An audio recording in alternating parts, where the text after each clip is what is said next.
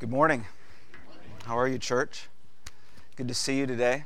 You know, I was talking with some uh, folks already this or the, earlier this morning in the. Um, look at that. My wife has already added to the family calendar the women's Christmas brunch that was just announced two minutes ago, and so uh, there it is, reminding me. Uh, and so may all of you women be just as enthusiastic about attending that event on the 15th. The, um, but I was talking with some folks downstairs uh, about the angel tree and just so excited to see how excited you were in your gifts that you've that you that you've purchased to give. I just I just loved seeing and hearing your enthusiasm in giving. Uh, through this project, through the angel tree. And so, uh, yeah, again, just another reminder that, that all of those gifts are due by next Sunday. Uh, if you'll take your Bible, please, and, and uh, turn to Isaiah, the Old Testament book of Isaiah, chapter 9. Last week, we began our ad- annual Advent series uh, a five week series, although admittedly, uh, today is technically the first Sunday of Advent. But this year, we wanted to bring five messages from five biblical passages that center around the theme of light and tell the story of the birth of Christ. Uh, we began in Genesis 1 last week as Andre took us to the first recorded words attributed to God in all of Scripture. The earth was formless and void, and darkness hung over the face of the deep uh, when God said, Let there be light. That, w- that was the beginning of the creation account as God made inhabitable that which had been uninhabitable.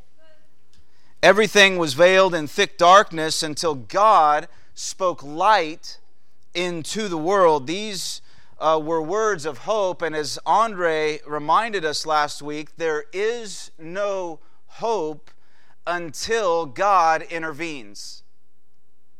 Sadly, however, although God made everything good, you know the account, Although God made everything good, by Genesis 3, the human race chose its own path, and the consequences of the fall have ravaged the world ever since.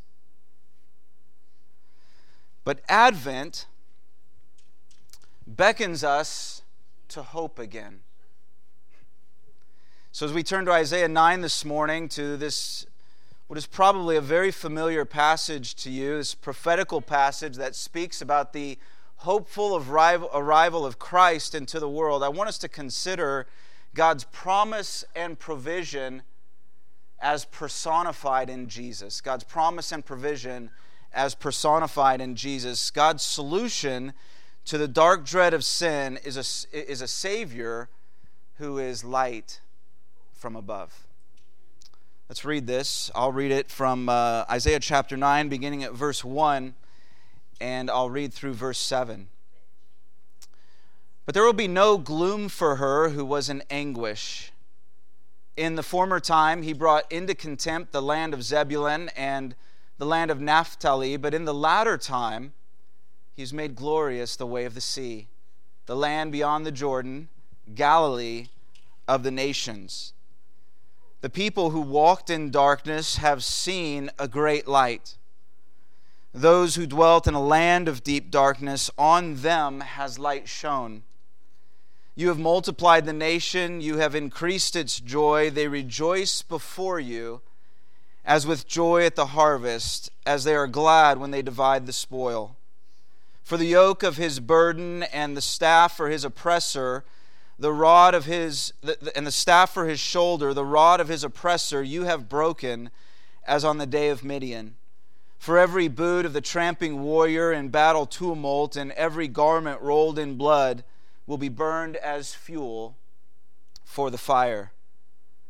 For to us a child is born, to us a son is given and the government shall be upon his shoulder, and his name shall be called Wonderful Counselor, Mighty God, Everlasting Father, Prince of Peace. Of the increase of his government and of peace there will be no end on the throne of David and over his kingdom to establish it and to uphold it with justice and with righteousness from this time forth and forevermore. The zeal of the Lord of hosts will do this. Amen. Heavenly Father, we want to thank you this morning again for, for really the privilege of being here and for being here together this morning. We thank you that we are yet again able to come together before your word, your holy word. And we pray that that in the midst of our everyday, what can be a very routine, um, even uh, uh, uh, at times just a very um, a, a, a, very simple, mundane life from one day to the next. We pray that today, this morning, in these moments, you would remind us of the holiness of this moment, the uniqueness of this moment, the special quality of this moment, and that you would help us to receive all that you have for us. We thank you for your help, that even on this day, even at, during this time when we gather to worship your name, when we gather to sing and declare your praise, still you come to serve us through your word and minister to us in this way. And so, would you please help us now in every way imaginable giving us uh, the ability to hear your voice. Would you stir our thoughts and enliven our affections for Jesus, even as we see him here in Isaiah chapter 9? And it's through his name we pray. Amen. Isaiah 9 is written in uh, a context of distress and despair. The people were in crisis, namely the southern kingdom of Judah and its king, King Ahaz. The Assyrian Empire was growing and advancing. The northern kingdom of Israel had allied with Syria, and to bolster their alliance against the Assyrian onslaught, they turned to Judah with an ultimatum either join us or be attacked by us. So Judah was threatened on multiple fronts, and King Ahaz was afraid. So afraid uh, that in chapter 7, Isaiah describes the king's heart as shaking in the wind. Knowing this, God sent Isaiah to Ahaz to promise, to promise him that God himself would defend Judah. All Ahaz needed to do was trust in the Lord. But Ahaz inexplicably refused God's promise and he turned from God to the king of Assyria instead. He gave silver and gold to the Assyrian king in exchange for protection, and he even called Judah the servant of Assyria. And from that point on, Judah was a puppet nation under Assyrian control, eventually conquered by Babylon, then sent into Babylonian exile. Ahaz had a choice to make either to trust God or to lean upon his own understanding. And I just want us to see that this is essentially the same choice we are faced with all the time, still today. And many of us uh, whether we care to admit it or acknowledge it or not, many of us respond just as Ahaz did, even though the circumstances may be obviously different. Since the fall of humanity, when faced with this choice, people often choose their own way apart from God and essentially refuse the Lord and His good purposes for them. I want you to think about this with me. When facing circumstances that threaten you,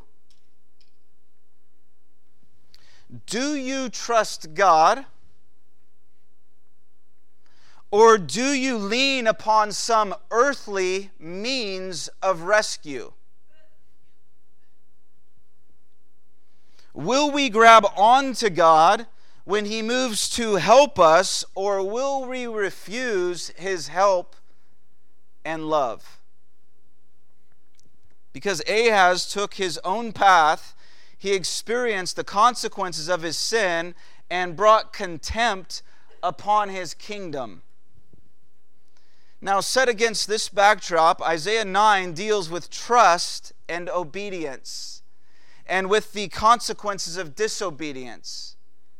It, it deals with God's discipline, even of those he loves, but above all, church, it deals with the faithfulness of God who brings hope to the hopeless.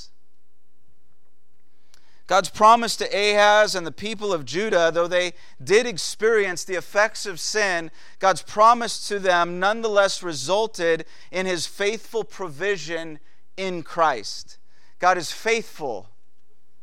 He's faithful to his promises and he's faithful to his people. And because he is the God of hope, Isaiah was enabled to look down the corridors of time, some 700 years in the future, to see the time of Christ. Carried along in those moments by the Spirit of God, Isaiah saw the coming of the Messiah in whom the hope of humanity resides. And this hope is described for us in verses 1 and 2.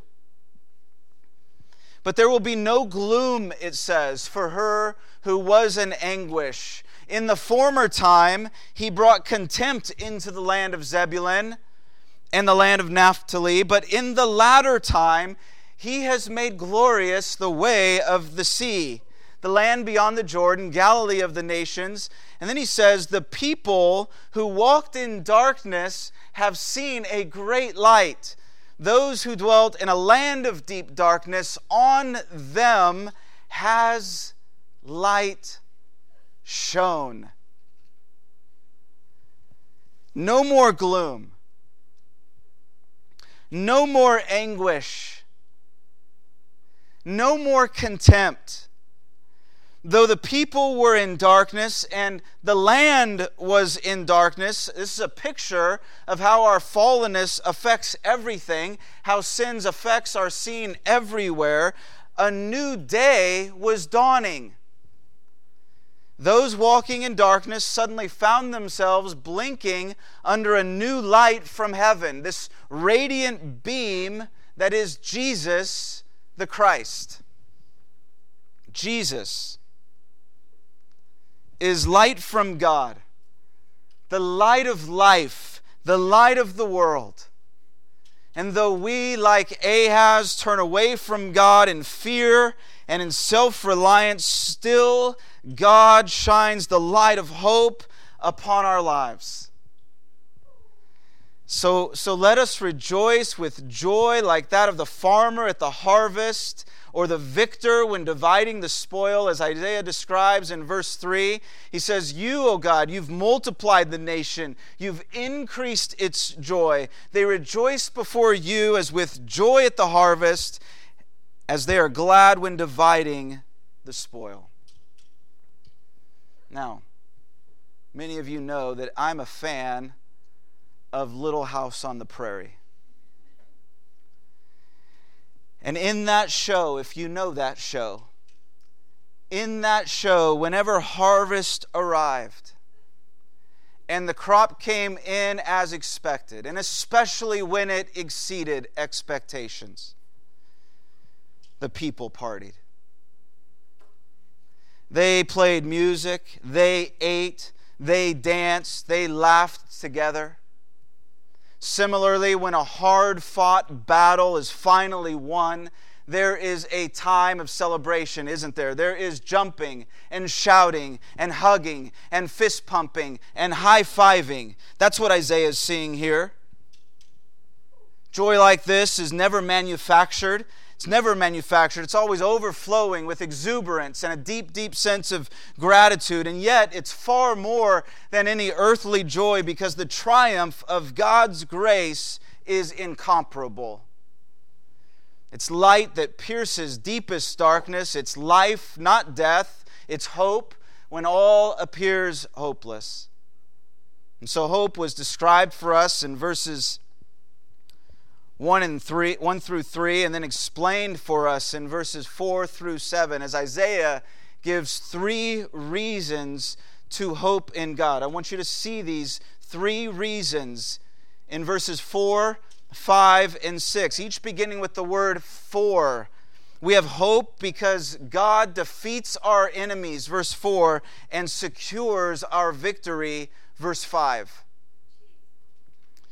Says, For the yoke of his burden and the staff for his shoulder, the rod of his oppressor, you have broken as on the day of Midian, for every boot of the tramping warrior in battle tumult and every garment rolled in blood will be burned as fuel for the fire. You see, Isaiah pictures a day when the child of God is completely free from the oppression of his enemy. Completely free. He mentions the day of Midian, referring to Gideon and and Gideon's surprising victory over the Midianites, as recorded in Judges chapter 7. You may remember the story. Gideon, uh, I'm sorry, God pared down Gideon's army from 32,000 men to 300. And these 300 trumpet blowing, jar smashing, torch carrying men resoundingly defeated the entire Midianite army.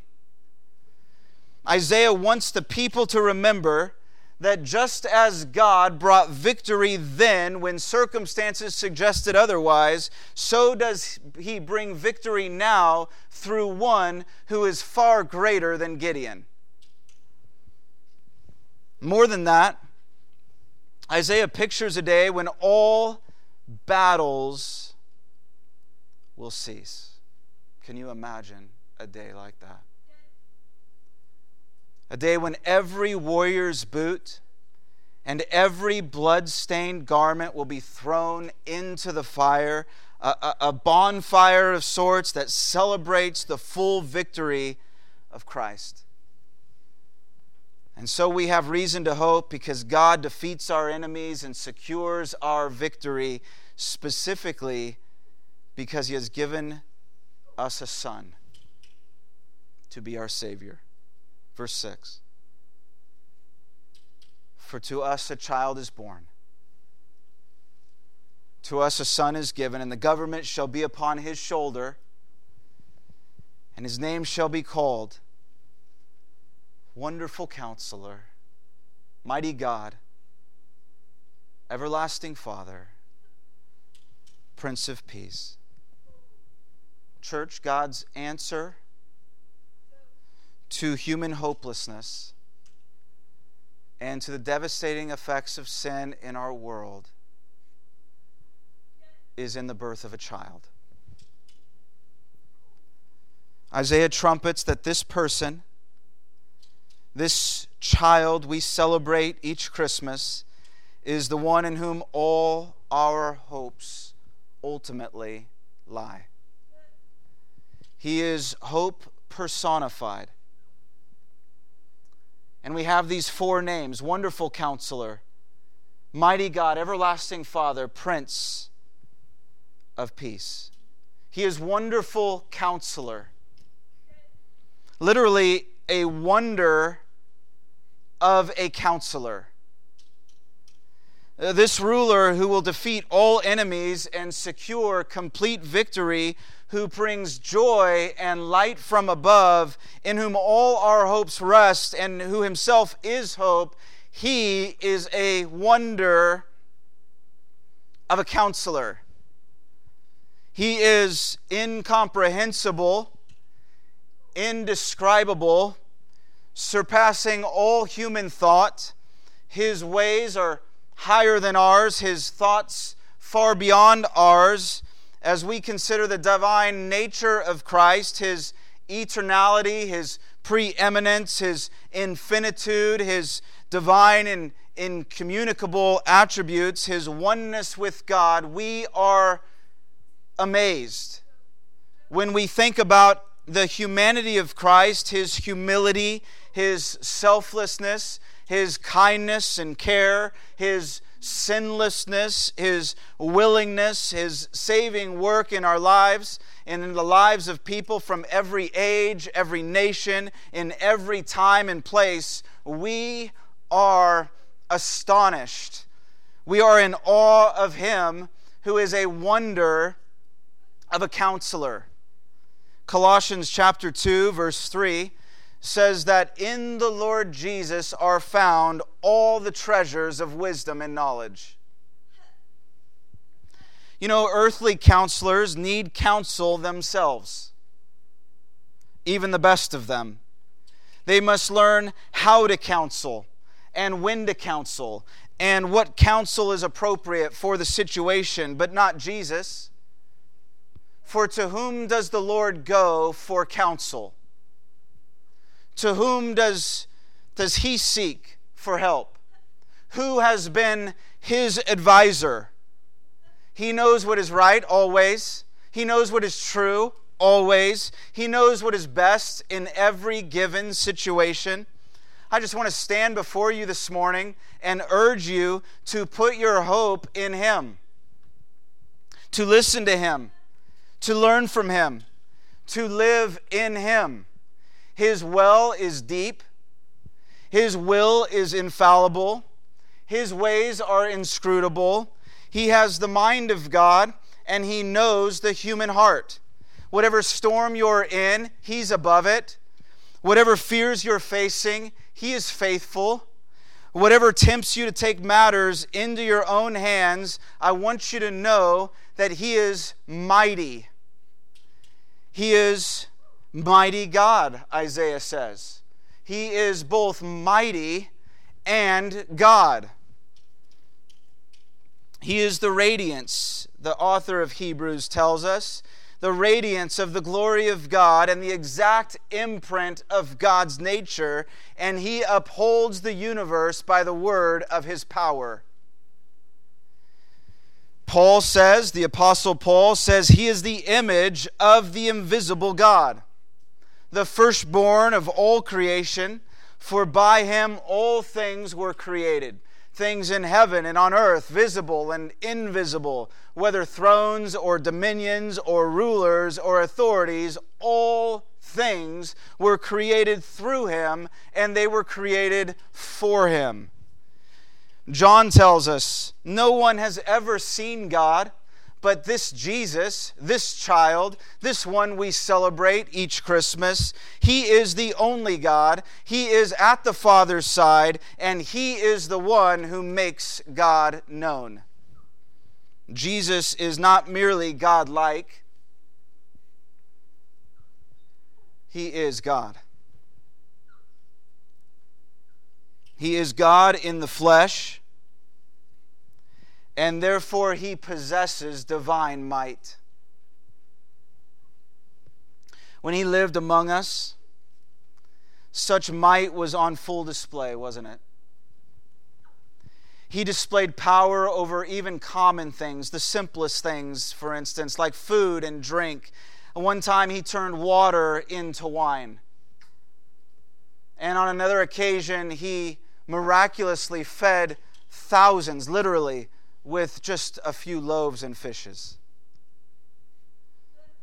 He has power over creation. One night in a boat with friends, a storm came upon the sea, and so great was this storm that the other men in the boat. Now, now these were experienced seamen who knew the back of, of that sea, they, who knew that sea like the back of their hands. They, they were certain that death was imminent. But Jesus rebuked the wind and the waves, and to their collective surprise, all was calm again. He has power to heal. He made the blind to see, and the lame to walk, and the diseased were healed of their many afflictions. He displayed his power even over death, bringing Lazarus back from the dead and raising Jairus' daughter also. But it is through his own death and resurrection, isn't it? In which his divine might is seen most clearly. It's at the cross and in the empty tomb where we discover that he is not only mighty in power, but he is also mighty in love. He is rich in grace and mercy, and he is able to forgive sin because he paid for it on the cross. And he can give new life because he defeated death in his resurrection. Are you with me, church? As mighty God, he is mighty to save. And he is everlasting Father, we're told. Meaning that Jesus cares for his people like a loving father cares for his children. And he does so throughout all eternity. Just as a quick aside here, I know there may be some confusion in that we think of the Father being Father and Jesus being the Son, and that is true.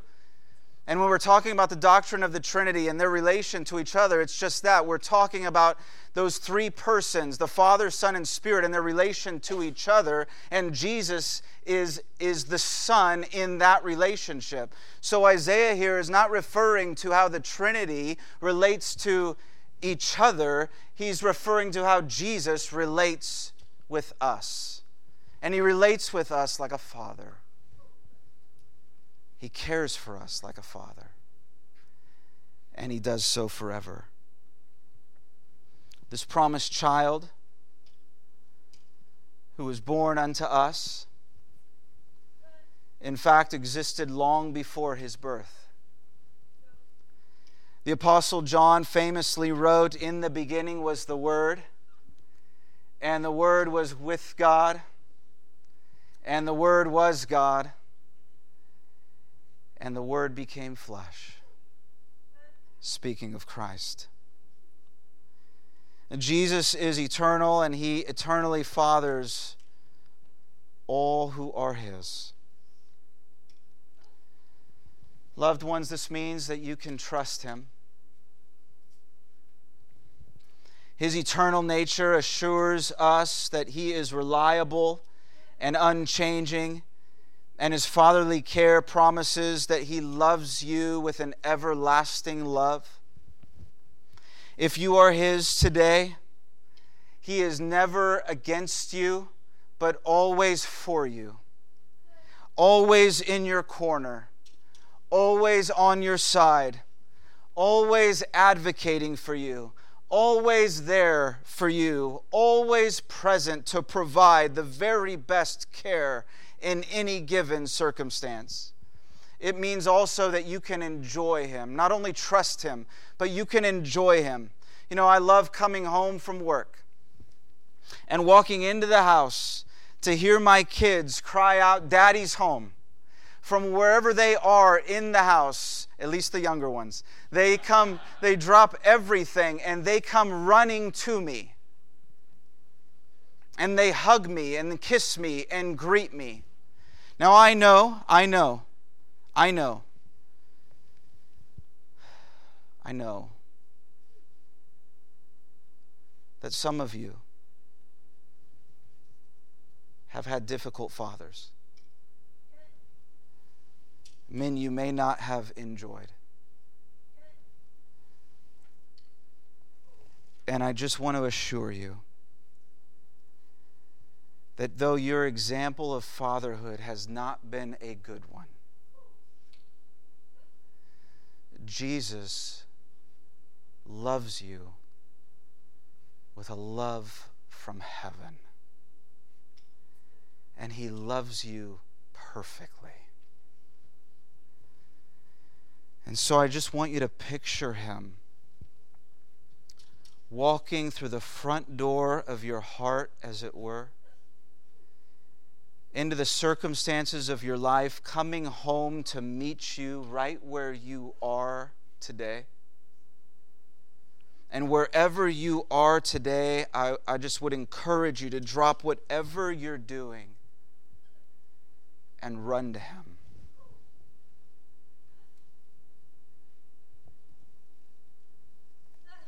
Enjoy Him who loves you with an everlasting love. And that He is everlasting Father means that you can return to Him. Jesus once told a parable of a son who rebelled against his father and went his own way in pursuit of the empty, fast fleeting pleasures of this world until that which promised pleasure only left him in deep despair. And then, in a moment of clarity, he remembered home and how good his father was and how good it was to be with his father. And he returned home to find that the father had been waiting and watching in love all along. And, and the father received his son wholeheartedly. The father had compassion for his son, and the son confessed his sin to the Father, and the relationship was made whole again. Like this, church, like this, Jesus has compassion for you, and when his compassion meets your confession, there is peace again as the relationship between you is wonderfully restored. Because he is the Prince of Peace in and through and from Jesus, you can enjoy peace with God and even peace on earth. The word here is shalom, a Hebrew word used throughout the Old Testament. Shalom is more than the absence of conflict, it includes the presence of health and, and wholeness, this sense of total well being. Well, apart from Jesus, our relation to God is one of brokenness and not peace. In our fallen state, we are separated from God and at, and at odds with God because our transgressions defeat us time and time again. We need someone, don't we, to fight for us someone who not only overcomes our sin, but also brings us into this state of wholeness with God. We need someone to bridge the gap caused by sin. And Isaiah is saying is that someone is Jesus Christ. The Prince of Peace has come to us to do for us what we cannot do ourselves by bearing our sins and suffering sin's consequence in our place. Shalom, you see, implies a return to the way things are supposed to be, both vertically with God and horizontally on earth. To the shepherds in the field on the night of Christ's birth, the angels uh, announced peace on earth. But we look around, don't we? We look around our world and into our own hearts, even. And instinctively, we know that this isn't total well being. It's hard to imagine this kind of peace, isn't it? Given the state of things today. Ours is a world of hatred and hostility abuse and corruption at every level, in every way imaginable, in places all over the earth. And yet, Isaiah chapter 9, verse 7 assures us that this child, this Prince of Peace, will bring peace on earth. It says, Of the increase of his government and of peace, there will be no end. It will just increase and increase and increase forever on the throne of David and over his kingdom to establish it and to uphold it with justice and with righteousness from this time forth and forevermore. So, how do we reconcile this announcement of total peace with the reality of our sin ravaged world? Have you ever wondered that?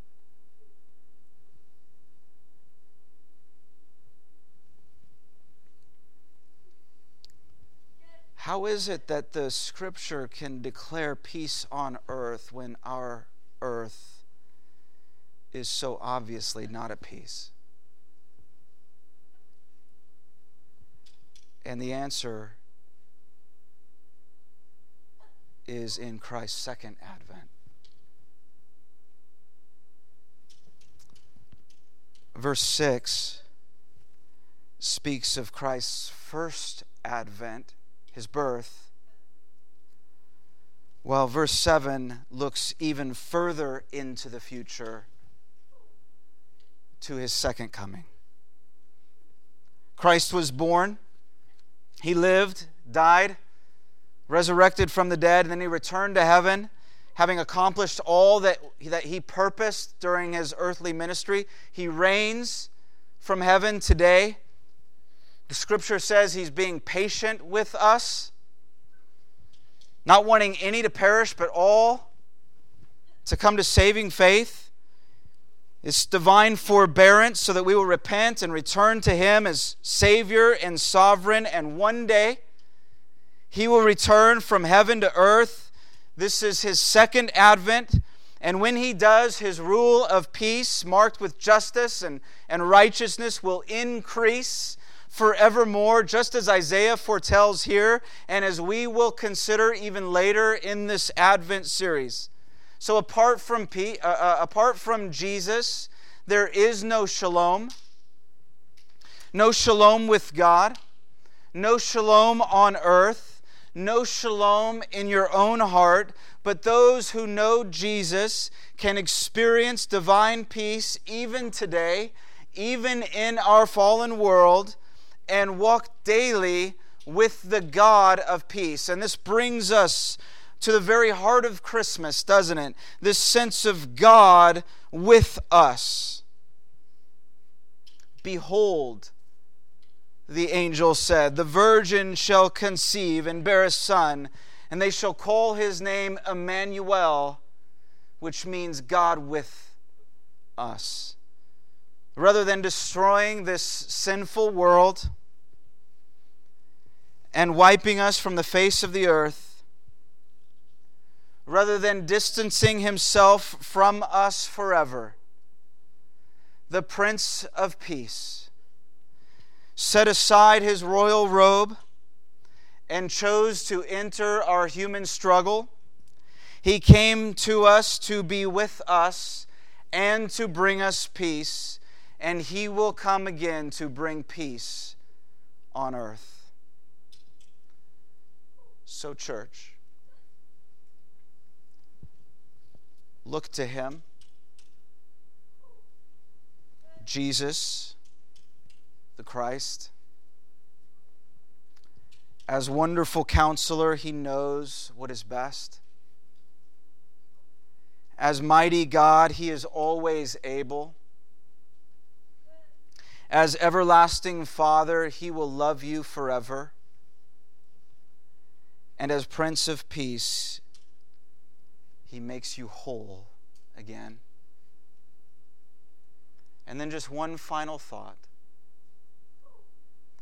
Notice it says, The zeal of the Lord of hosts will do this. In other words, true hope, true hope True hope is not of human origin, it is of God.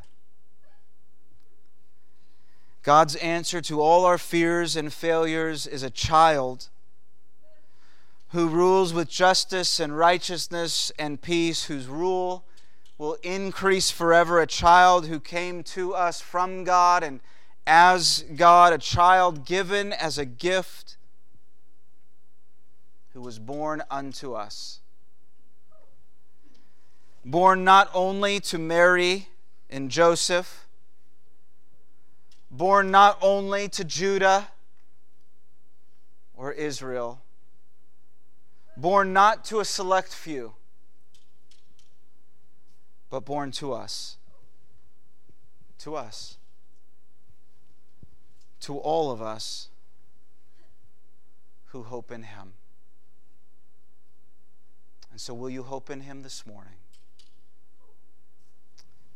More on this next week. Amen.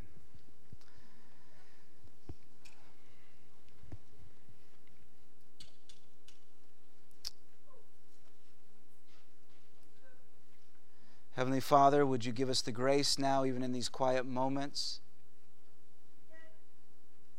to turn from whatever it is that we're clinging to with, with hope, whatever it is in the earthly realm. Maybe it's a person, maybe it's a thing, maybe it's the prospect of a different circumstance. Whatever it is that we're just clinging to with all our hopes, it's ultimately it cannot meet our expectations.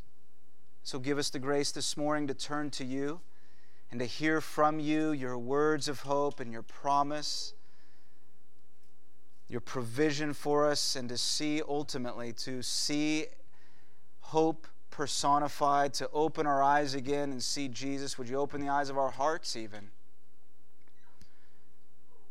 And enable us to wrap our arms around him by faith and to cling to him who is wonderful counselor, to trust in him who is mighty God, to enjoy him who is everlasting Father and to be at peace with him who is the Prince of Peace. Do this, we pray, even now, through his name. Amen.